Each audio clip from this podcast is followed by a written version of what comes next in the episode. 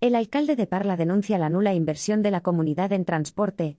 Madrid, 7 de junio. El alcalde de Parla, Ramón Jurado Rodríguez, PSOE, ha denunciado este martes la nula inversión por parte de la Comunidad de Madrid en los transportes de la ciudad.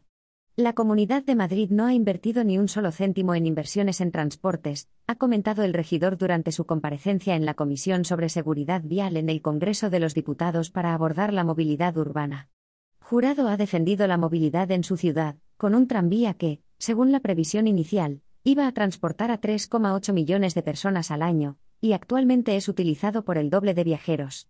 Fue el propio ayuntamiento el que realizó toda la inversión, mientras que el gobierno regional no aportó nada, lo que ha calificado de muy injusto. Ha lamentado que pese al crecimiento de su ciudad en los últimos años, sus infraestructuras no lo hayan hecho al mismo ritmo, precisamente por esa falta de apoyo. A lo largo de la comparecencia, Jurado ha recordado que las obras de la segunda estación de cercanías de la ciudad comenzarán a finales de este año, y que el próximo ejercicio se peatonalizará el centro de Parla.